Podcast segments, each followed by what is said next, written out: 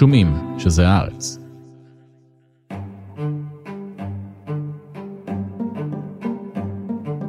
Independent candidates linked to Imran Khan's PTI are sitting comfortably at a 101-seat victory. השבוע התקיימו בפקיסטן, מעצמה גרעינית שסובלת מבעיות כלכליות וחברתיות קשות, בחירות.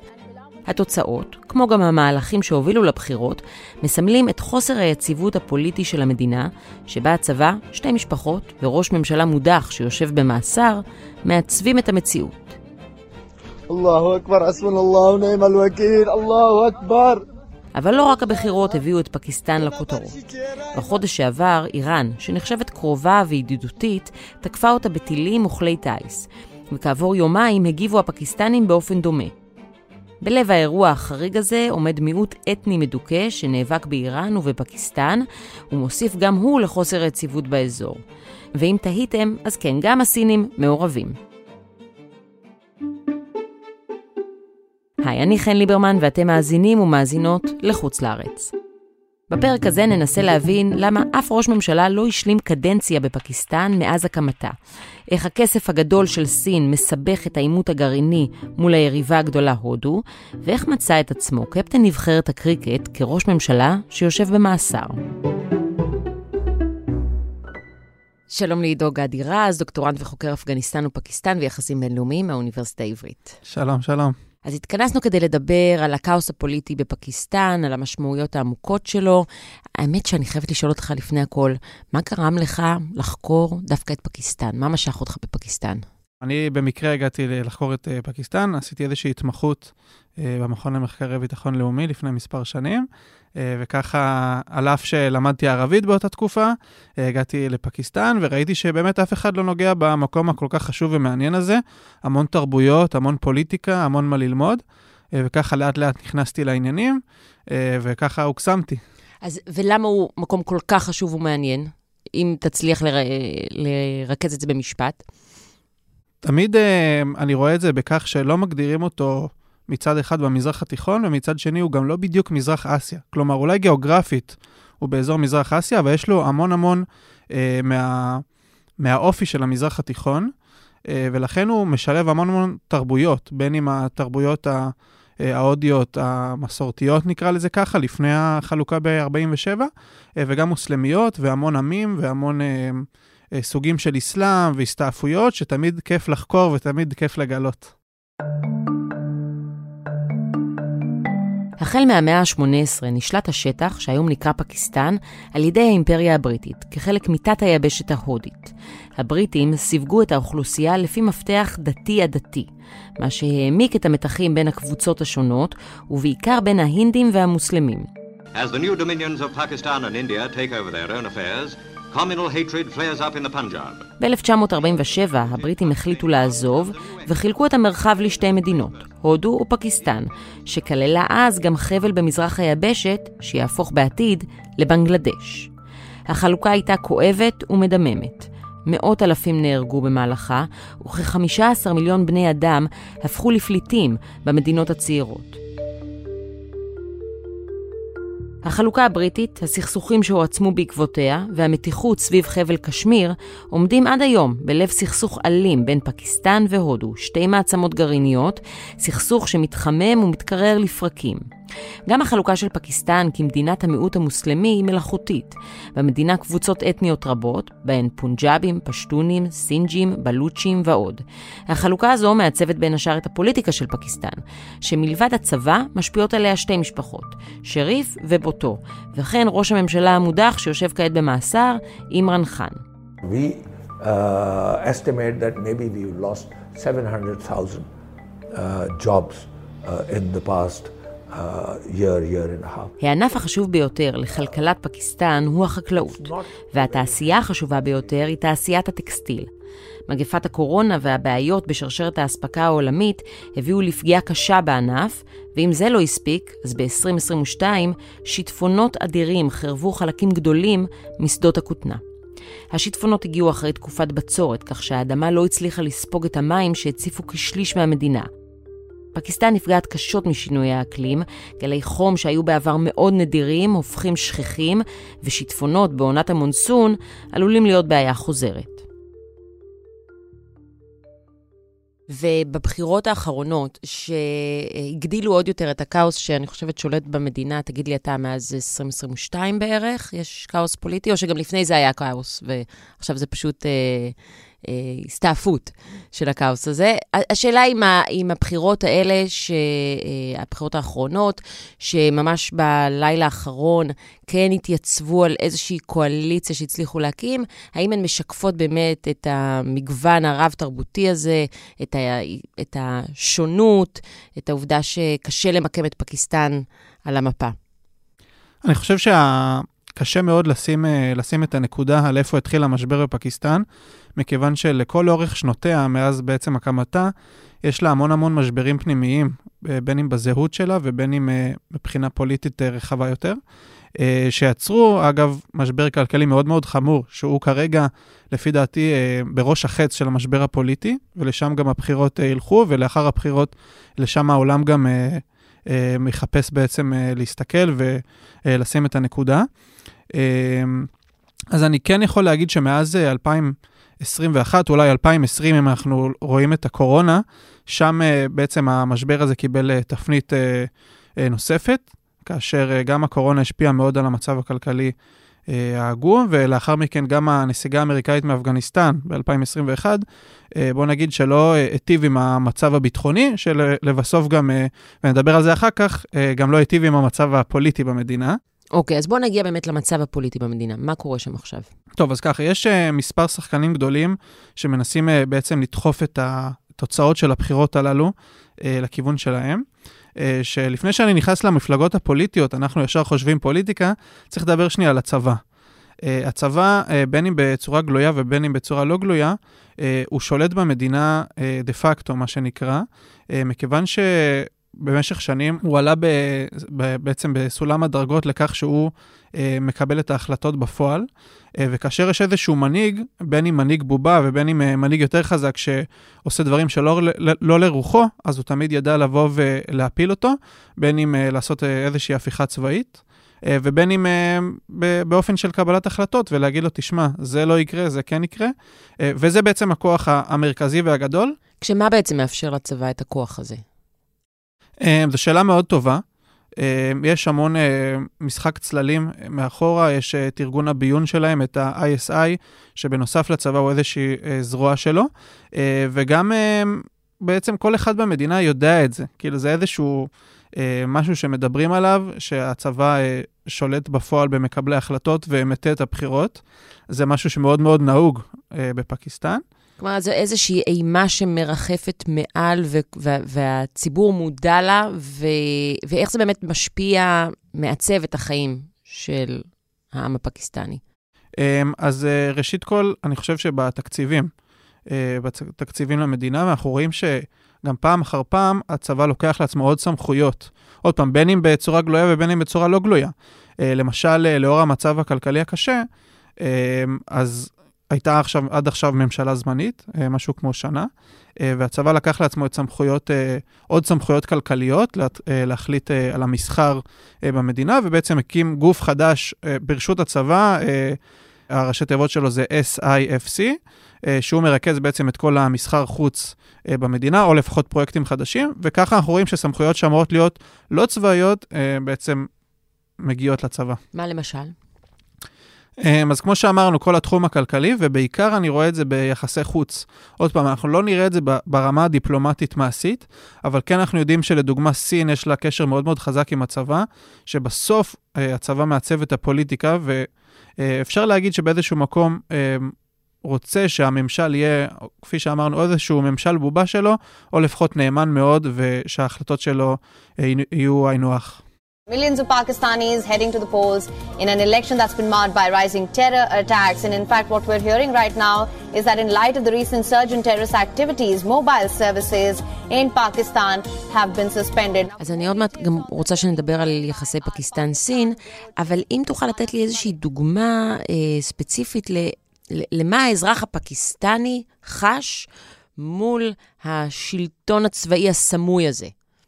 אז בואו ניתן דוגמה ממש עכשיו מהבחירות. יום הבחירות, כולם נוהרים לקלפיות במטרה לשנות ואולי להציל את המדינה, והופ, בעצם מחליטים שבמדינה לא צריך להיות שירותים סלולריים באותו יום. הרבה אנשים בפקיסטן טוענים שהצבא ביודעין, ברגע שהוא ראה שהתוצאות של הבחירות יכולות להיות מוטות כלפי חן, שהוא פחות תומך בו, ולכן הם עשו כל מיני מהלכים. עוד פעם, אני לא יודע באיזה אופן הם הגיעו לעשות את המהלך הזה, אבל בסוף לחצו על איזשהו כפתור בשביל לנסות ולהגיע לכך שהוא לא ייבחר בסוף. אז הם השביטו את השירותים הסלולריים. נכון מאוד. כי יש להם את היכולת לעשות את זה. נכון. ואין מי שיעצור אותם. נכון. אז פה אני צריך להיות זהיר ולומר שבפועל הצבא לא עשה את זה, אבל עוד פעם, כאשר אני מסתכל על אנשים יודעי דבר במדינה, אז כן הצבא השפיע על המהלך הזה, או לכל הפחות הורה לכך.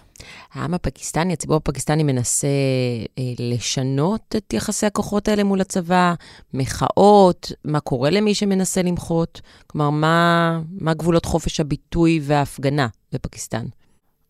אז אני חושב שהציבור בבחירות האלה יותר מבעבר, לפחות בעבר הקרוב, אז כן רוצה לבצע שינוי. צריך להגיד ש45% מתושבי המדינה, מאזרחי המדינה, הם צעירים, עד גיל 35, מגיל 18. זה המון. זה המון, כן, זה מדינה שגם בעצם גיל התמותה שם הוא יחסית צעיר. והמון המון בוחרים, אני לא זוכר כרגע באחוזים, אבל הצביעו למפלגה של חן, שעוד פעם, עוד שנייה נרחיב עליה ומה זה בדיוק אומר, אבל שחן נתפס כמי שהולך נגד הצבא, בעוד שהמפלגה של שריף, שזכתה במקום השני מבחינת הקולות, אז נתפסת כפרו צבאית, נתמכת על ידי הצבא, ואני חושב שזה ביטא מאוד את האזרח בקצה, שרוצה לראות איזשהו שינוי, וכמה שפחות מיליטריזציה של המדינה. כי אגר הם אחרי קטרה תק לרנגה, तो वो कौन सी जंग होगी? वो जंग होगी जो कोई नहीं जीत सकता. אז בגדול, הבחירות האלה שכן הובילו לכותרות בעולם של כאוס, כן מלמדות אותנו על איזשהו רצון של הפקיסטנים לשינוי. אבל בואו נדבר רגע על אימראן חאן, מי זה הבן אדם הזה, והאם הוא מבשר השינוי הגדול. טוב, אז כשאומרים אימראן חאן, אז אני חושב שדבר ראשון הוא כוכב קריקט. וזה דבר או שתיים המדינה הזאת בפקיסטן ובכלל בדרום אסיה. איזשהו סלב מקומי, שנכנס לפני כ-20, קצת יותר שנים לפוליטיקה, ובעצם נבחר להיות ראש ממשלה במפלגת טריק אינסף. אבל הוא התחיל כשחקן קריקט כמו זלנסקי של פקיסטן. בדיוק, הקפטן של הנבחרת, ובאמת יש לזה חשיבות מאוד גדולה במדינה, ובעצם הוא נבחר להיות ראש ממשלה ב-2018, כאשר הוא ביצע מספר החלטות שלא היו לרוח הצבא, והוא הודח בהצבעת אי-אמון, שבעצם מה שנקרא הצבא דחף אותה לשם ב-2022, ומשם הוא גם התגלגל לכלא, הוא עכשיו כלוא. תחת איזו אשמה? אז בעצם הרשימה ארוכה ורק מתארכת של כל האשמות, אבל בין היתר שחיתות, סילוף של מסמכים, ועכשיו גם נישואים לא אסלאמיים, שאני עוד לא כל כך נכנסתי לבין הכותרות, אבל כל מיני האשמות שרק מותירות אותו כנראה עד סוף ימי חייו בכלא, נכון להיום. ואלו אישומים שנוצרו מתוך רדיפה פוליטית, או שיכול להיות שהוא באמת גם היה מושחת? מאוד מאוד קשה לדעת, בגלל שכמעט כל ראש ממשלה שם, קודם כל אף ראש ממשלה שם לא סיים את כהונתו, היה איזשהו סיפור תמיד. רגע, אז אתה אומר לי, כמה זמן כהונה זה? 5 שנים. 5 שנים, אתה אומר לי שאף ראש ממשלה בפקיסטן לא סיים את 5 שנים האלה, לאורך כמה שנים? וואו, מאז 47 בעצם. מאז 47 אף ראש ממשלה פקיסטני לא סיים את 5 שנות כהונתו? נכון. וואו. אבל אם ננסה לייצר קו מחבר בין כל ראשי הממשלה האלה שלא הצליחו להשלים את כהונתם, יש קו כזה? מאוד מאוד יהיה לי קשה לשים את האצבע על קו כזה. אני חושב שבסוף גם בעצם ההסתעפות הפוליטית מקשה בעצם על איזושהי עמידה ברשות הממשלה לאורך זמן, וגם בעצם העובדה שאף ראש ממשלה לא מצליח להוציא את המדינה מהמצב הכלכלי החמור הזה, לפחות בשנים האחרונות, וכל פעם ראשי הממשלה לוקחים החלטות בעיקר טובות להם פוליטית ובטווח קצר, ולא מטפלים בשורשי הבעיות בעיקר הכלכליות, וזה בסוף מוביל לכך שהם לא מסיים את הכהונה. כשמה הם שורשי הבעיות הכלכליות? כי דיברנו על הצבא, שלוקח כנראה נתח מאוד מאוד גדול מהתקציב, אבל זאת לא כל הבעיה הכלכלית. זה לא מסביר את המשבר עצמו. נכון, אז אומנם אני לא כלכלן, אבל אני חושב שמדברים על כך ששנים צריכים לבצע רפורמות עמוקות בכלכלה, בעיקר בתחום המס. כרגע, כפי שאמרתי, המדינה מאוד מפחדת להטיל מיסים כבדים בין אם על מוצרים לאזרח ובין אם על בעלי קרקעות. צריך לומר שהחקלאות הפקיסטנית היא רוב בעצם התוצר שלהם, הכלכלה מסתמכת על החקלאות. וצריך לבצע שם מהלכים קשים, כמו בכל מדינה, שכל פעם שעולה איזשהו ראש ממשלה, אז הוא מפחד לעשות את זה. וגם, צריך להגיד שגם השחיתות וגם התקציב הצבאי, בוא נגיד, לא מוסיפים למצב הזה.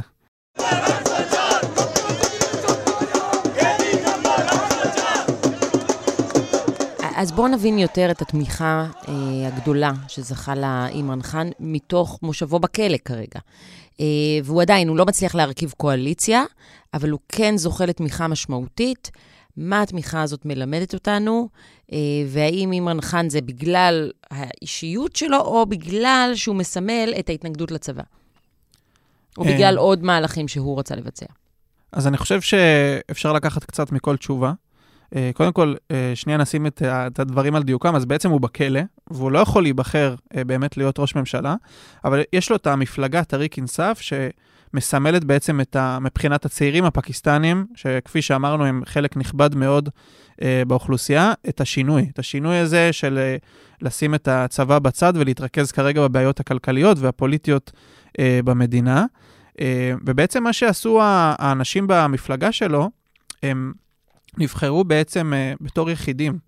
יש איזשהו חוק בפקיסטן שאפשר בעצם להגיש מועמדות לממשלה בתור יחיד, ושבועיים לאחר הבחירות אפשר להצטרף לאיזושהי מפלגה, ובצורה זו להקים קואליציה. צריך להגיד שבית המשפט העליון אסר את ההשתתפות של המפלגה, בעצם שם המפלגה, או יש יאמרו סמל מחבט הקריקט, שבעצם הולך לפניה, אסר את ההשתתפות שלה, ולכן הם השתתפו כיחידים, מה שגם מקשה על בסוף הקמת קואליציה של המפלגה הזאת, אבל אנחנו רואים שעל אף שחאן, ככל הנראה, אלא אם תקרה איזושהי הפיכה או משהו חריג, לא יהיה ראש ממשלה, הציבור כן רוצה שהמפלגה, שהוא מסמל אותה, תיבחר בסופו של יום. כשאיך עוד אפשר לצבוע את החלוקה הפוליטית הזאת, את התמיכה של הצעירים בחאן? אמרת שזה צעירים שרוצים שינוי, שרוצים טיפול בבעיות הכלכליות. מה עוד אפשר להגיד על הקבוצה הגדולה הזאת שתומכת בחאן? מבחינה אידיאולוגית, ערכית, ליברלית, שמרנית? אני חושב שזה מאוד מאוד קשה. חאן הוא כן מסמל באיזשהו מקום מרכז ימין, אפשר לקרוא לזה ככה, האוכלוסייה בפקיסטן, עוד פעם אני מנסה כמה שפחות להכליל, כי בסוף מדובר ב-240 מיליון בני אדם, כן, אבל יש לה איזשהו ממד דתי, הרוב שם גם מוסלמים סונים, וחאן כן מסמל איזושהי אידיאולוגיה דתית. אגב, אם אנחנו מדברים על מחוזותינו, אז בעבר הוא התבטא מספר פעמים לטובת הפלסטינים, אבל זה לא משהו שהוא מיוחד רק לחאן, אגב. אז כן, יש פה איזשהו ממד כזה, אז כן, הם רוצים את המסורת, אבל מצד שני את השינוי, ואני חושב שכבר האזרחים באיזשהו מקום כבר נמאס להם מכל ההחלטות קצרות הטווח שמשפיעות על הכלכלה בצורה רעה, נמאס להם על כל הפוליטיקה ועל המהלכים, ואני אעשה ככה וכל הפופוליזם, ובסוף גם אפשר לראות את זה בכך שאחוזי ההצבעה, נכון למה שאומרים כיום, הם הגבוהים ביותר שהמדינה ראתה. ולמרות שמדובר ב-240 מיליון, משהו כזה, כן. איך בכל זאת אפשר לחלק את הקבוצות הפוליטיות הבולטות בקרב הציבור הפקיסטני? אז אם אנחנו מסתכלים מבחינת הבחירות, אז יש שלוש מפלגות גדולות. יש את המפלגה של חאן, שאמרנו טריק אינסף. יש לאחר מכן את המפלגה שקיבלה גם מספר קולות לא מועט, מפלגת בעצם הליגה המוסלמית של פקיסטן, שברשות מה שנקרא משפחת שריף. מי שעומד בראשה זה נווז שריף, שהיה כבר ראש ממשלה 3 פעמים, אגב, הצבא באיזשהו שלב לא רצה אותו, בעצם הוא עזב את הכהונה, וכרגע הצבא תומך בו. כי הוא מעדיף אותו על פני חן. נכון מאוד. וגם, כפי שנדבר עוד פעם בהמשך, אז נאווז הוא, בואו נגיד, נחשב כיותר פרו-סיני, וכרגע סין היא שותפה פוטנציאלית, וגם האופטימלית כרגע לפיתוח הכלכלה הפקיסטנית. אז יש את המפלגה הזאת, שבעצם מסמלת גם איזשהו, אפשר להגיד, מרכז ימין פוליטי, ולבסוף יש גם את המפלגה של משפחת בוטו, שכרגע מי שעומד בראשה זה הצעיר בן 35 בילוואל בוטו זרדרי, שבעצם לשתי המשפחות יש איזשהו, גם משפחות מאוד מכובדות, כל אחת באזור שלה, וגם משפחות מאוד מאוד מעורבות בפוליטיקה, כאשר בוטו, אז גם אמו וגם אביו כיהנו כראשי ממשלה וגם סבו. אז ככה דור שלישי לראשי ממשלה ולמנהיגים פוליטיים בפקיסטן. This is the Karakoram Highway. Stretching over 1,200 kilometers, it begins in Kashgar in China's western Xinjiang Uyghur Autonomous Region and runs to Pakistan's capital, Islamabad. עכשיו נדבר על יחסי פקיסטן-סין, ונשמע שסין מעצבת קצת את הפוליטיקה הפנים-פקיסטנית, כי כמו שאמרת מקודם על נאווז שריף, שהוא פרו-סיני, אז האם מועמדים הולכים לקלפי ומצבים את עצמם כפרו או אנטי-סיני, וכמה זה משפיע על התמיכה בהם? אני חושב שכלל המועמדים כן דיברו על שיקום הכלכלה, ולאו דווקא ממש הדגישו את היותם פרו-מדינה אחת או אחרת, כי יש פה כן את הלאומיות הפקיסטנית, את הגאווה, שמעט ניזוקה בשנים האחרונות, אז אני לא חושב שהם הדגישו את זה, אבל כן לנאווז ברמה האישית יש גם קשרים מאוד מאוד טובים עם סין, הוא גם זה שבעצם התחיל וחתם על יוזמת החגורה והדרך הפקיסטנית, שבמילים אחרות נקראת גם CPEC, המעבר, המסדרון הימי, כלכלי ימי בין פקיסטן לסין.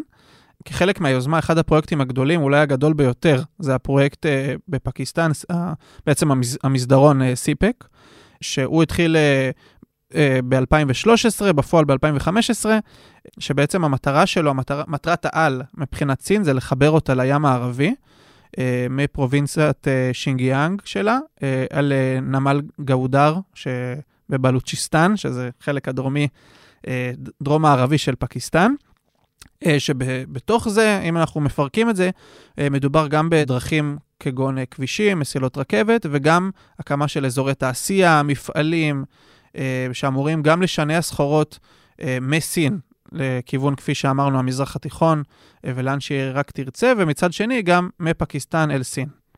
והדבר הזה אמור לדבר לאותם מצביעים שרוצים שינוי כלכלי.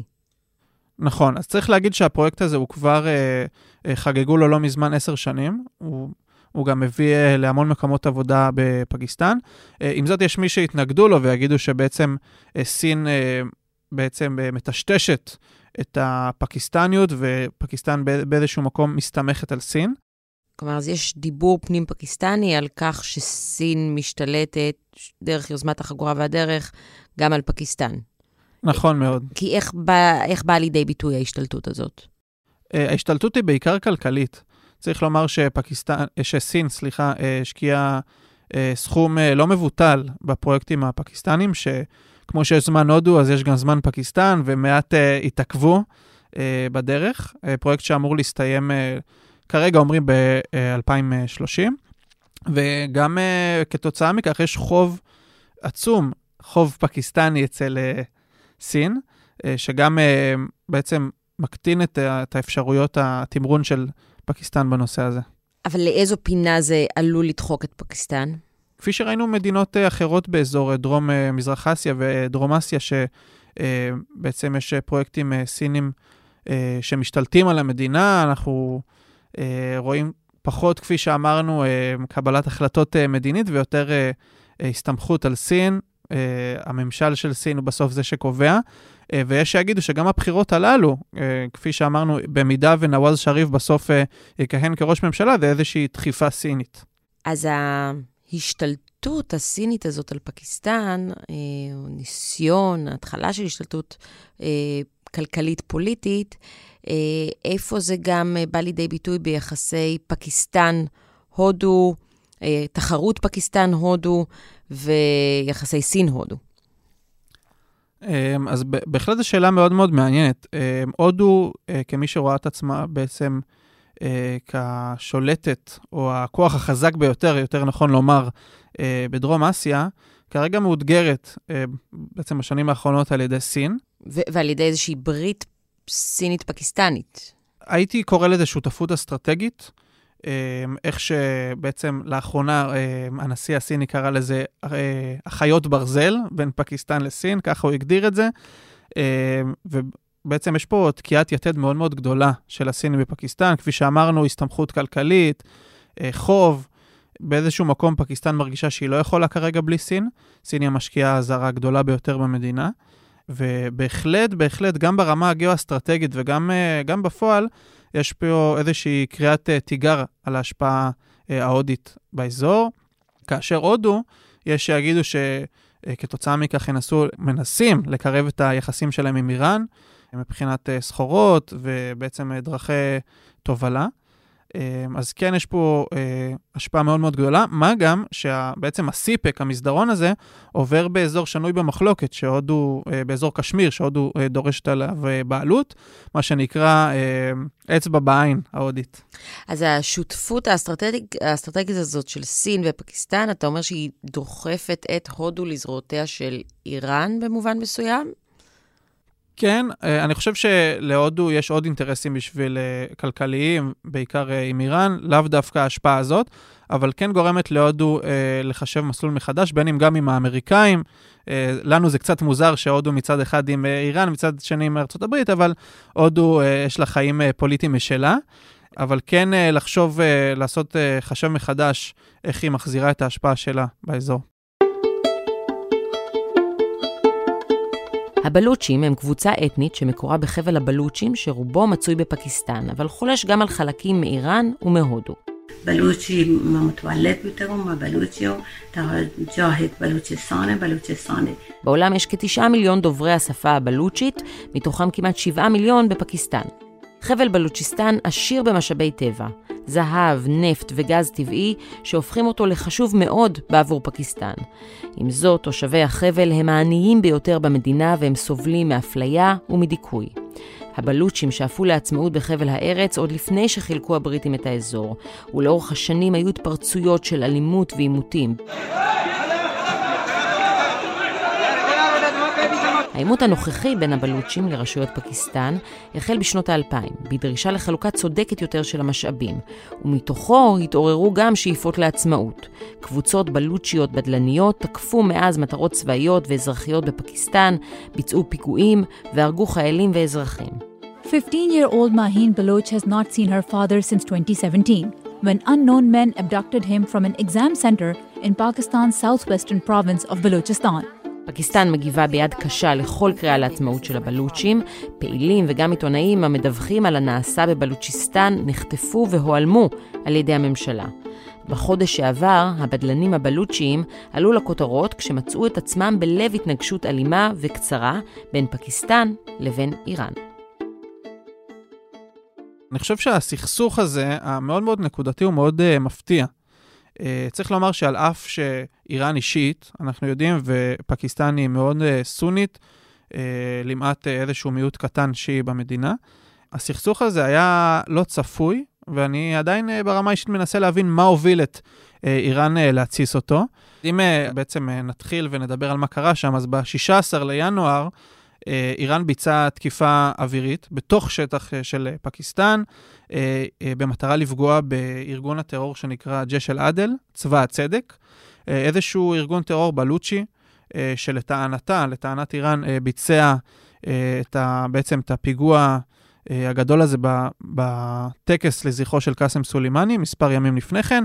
צריך לומר שאיראן גם תקפה באותם ימים גם בעיראק וגם בסוריה, אבל התקיפה בפקיסטן בהחלט הייתה, אפשר להגיד, יחסית מפתיעה. כמובן, היא לא תקפה את הצבא הפקיסטני או כוחות פקיסטנים. אלא ארגון טרור שנמצא בפקיסטן, שמה גורם לה לחשוד שהארגון טרור הזה אחראי לאותו פיגוע? ככה, הארגון הטרור ג'ש אל-עדל מבצע לא מעט פיגועים באיראן, בין אם כנגד אזרחים ואנשי משמרות המהפכה. על אף שהמדינה האסלאמית, דאעש, לקח אחריות על הפיגוע, היא כן שימה את ג'ש אל-עדל. עוד פעם, אני לא יודע להגיד מי באמת ביצע את הפיגוע, אבל מבחינתה היא צריכה להראות שהיא מחזירה למי שביצע את זה, ובין אם להחזיר את ההרתעה שלה לטענתה. והיא עשתה את זה מעל הראש של פקיסטן. בדיוק, מה שמפתיע פה בכל העניין, שכן יש יחסים ביטחוניים טובים בין פקיסטן לבין איראן. באותו זמן בעצם שהאירוע הזה קרה, היה איזשהו אפילו תרגיל ימי משותף בין שני הצבאות, ולכן זה כל כך מפתיע שהאירוע הזה בוצע ללא תיאום. ובעצם לאחר שזה קרה, אז פקיסטן כמובן, עם הכבוד הצבאי שלה, הכבוד הלאומי, ישר הוציאה הודעת גינוי מאוד מאוד נחרצת, והותירה לעצמה את הזכות בעצם להשיב בפעולת הגמול שלה, כפי שהיא עשתה יומיים לאחר מכן, כאשר תקפה ארגון טרור בלוצ'י אחר בתוך שטח איראן. ועוד פעם, מה שאירוני פה, שבסוף באיזשהו מקום, על אף שהם תקפו שני ארגוני טרור שונים, זה שני ארגוני טרור שפועלים תחת מטריה אחת של שחרור חבל בלוצ'יסטן ההיסטורי לטענתם, ובעצם בהחלט אירוע אירוני. אירוני. כן, בסוף זה לא שהם פגעו אחד בשני, עצם זה שהם ביצעו תקיפה והפרו את הריבונות אחת של השנייה ללא תיאום. מה הפוטנציאל ההסלמה של האירוע האירוני הזה? שני הצדדים לא מעוניינים בהסלמה. איראן, אנחנו יודעים שהיא כרגע עסוקה במזרח התיכון, במלחמת ישראל-חמאס, ומה לא, בפרוקסי שלה בחות'ים. ומצד שני, פקיסטן, לא חסר לה בעיות פנימיות.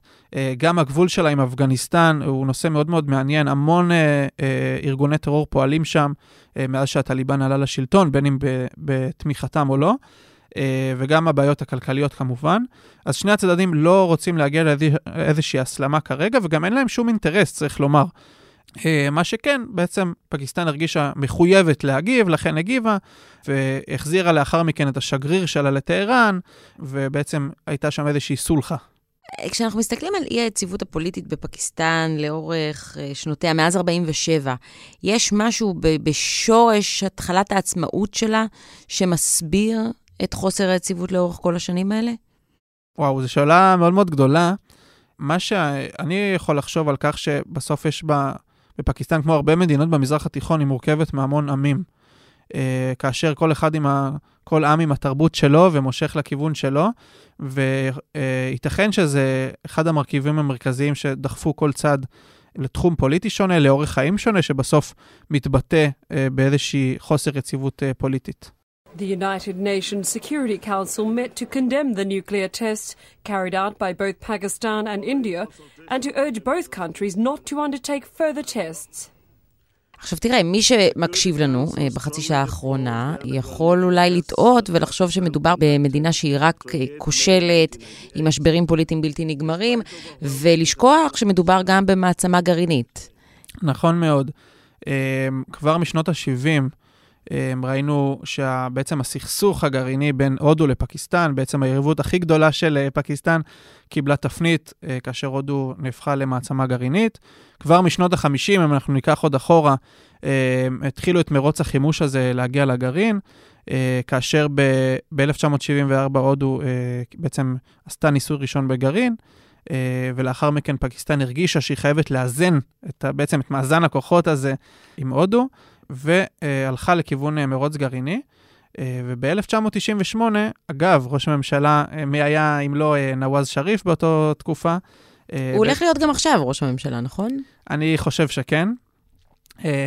אז הוא בעצם ביצע את הניסויים הגרעיניים הראשונים. כיום לפקיסטן יש כ-170 ראשי נפץ גרעיניים. ארסנל מאוד מאוד גדול, שצריך לומר, מבחינתם... כמה זה ביחס להודו? את האמת שהם שומרים על זה ברמה מאוד מאוד סודית, לכן אני גם לא יודע... פרסומים זרים. בדיוק, הפרסומים זרים. אני גם לא יודע מה אפקט הנזק של הפצצות הללו, אבל אני בטוח שלא מועט. פקיסטן אמרה מספר פעמים שהגרעין הזה הוא אך ורק, בעצם המטרה שלו היא הודו. היא לא אמרה בשנים האחרונות שהיא תבצע בו איזשהו שימוש, אבל כן כאיזשהו אקט הרתעתי. וזהו, האקט ההרתעתי הזה, איזה כוח זה נותן לפקיסטן מול מדינות האזור, כשאנחנו מבינים שכוח כלכלי אין לה? באופן אירוני אני חושב שמדינות האזור מלבד הודו הקרובות אליה, הם לא באמת מרגישות איזשהו איום גרעיני מצד פקיסטן, כי אין להן שום צורך בכך.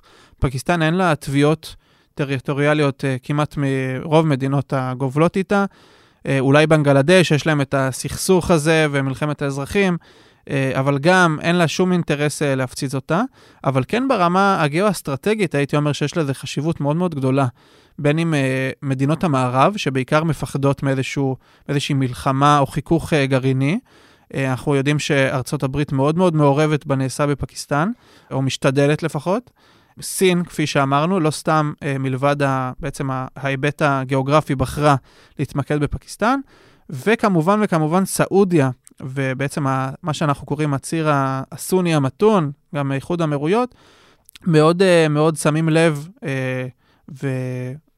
ונושאים את עיניהם למתרחש בפקיסטן, גם מכיוון שיש להם מניות לא מועטות בגרעין הזה, וגם שכמובן באיזשהו חיכוך, או מלחמה עתידית אל מול איראן, שיום יבוא ואולי תהיה גרעינית, הם יצטרכו את הגרעין הזה, או את היכולת הזאת. אז אמרת שלסעודיה יש מניות בגרעין הפקיסטני, תסביר.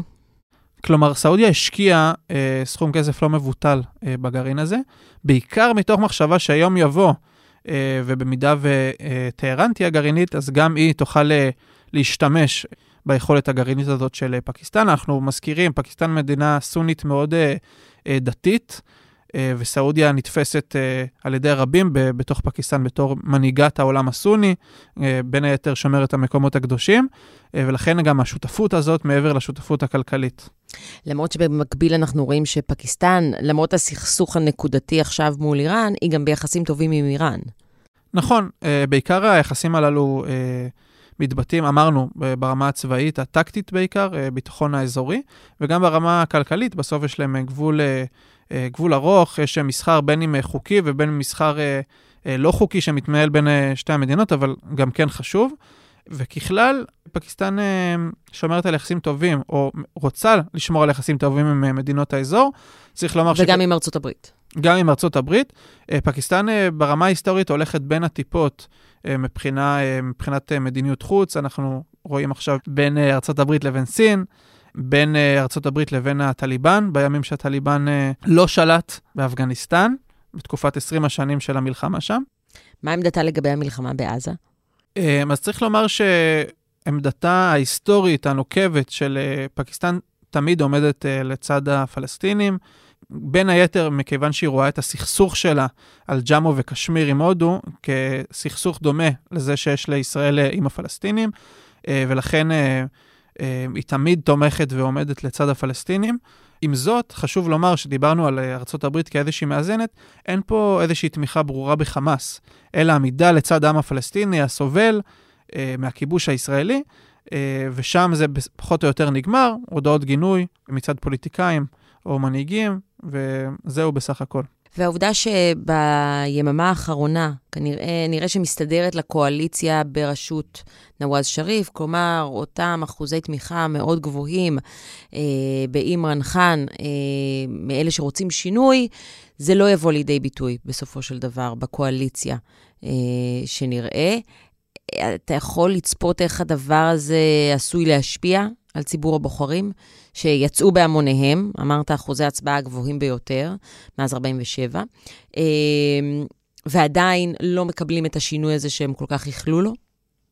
צריך לומר שהחל מהרגע שהבחירות בעצם העריכו קצת מסריח להרבה בוחרים, דיברנו על שירותי האינטרנט וכו', אז אימרן חן מהכלא, אומר לו בחריו, אגב, בנוסף לראשי מפלגות קטנות יותר, שהן פחות יותר בשולי הפוליטיקה, בעצם להצביע ברחובות ולצאת בהמוניהם ולהפגין, אמנם בצורה שקטה, בלי שום אלימות, אבל כן אני חושב שבמידה והמפלגה של חן לא תיקח חלק בקואליציה, זה יכול להוביל בין אם בהובלה של חן ובין אם לא, אלא איזושהי תסיסה יותר אלימה ברחובות, עוד פעם, פקיסטן ידעה בעצם מהומות כאלה וציסות והפגנות אלימות, ואני חושב שזה לא יכול להטיב עם המצב הפוליטי-כלכלי שם, זה לכל הפחות. אוקיי, יש למה לצפות. תודה רבה, עדו גדי רז. בבקשה.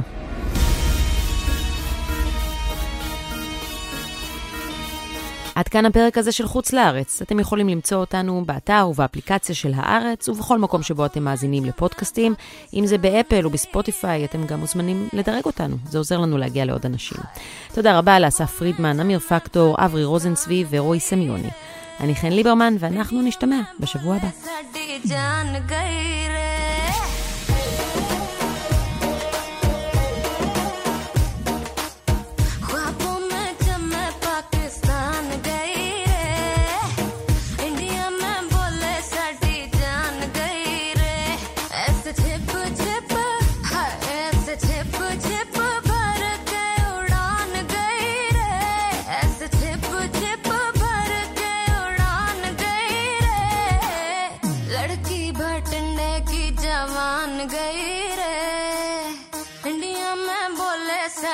जान गई रे ख्वाबों में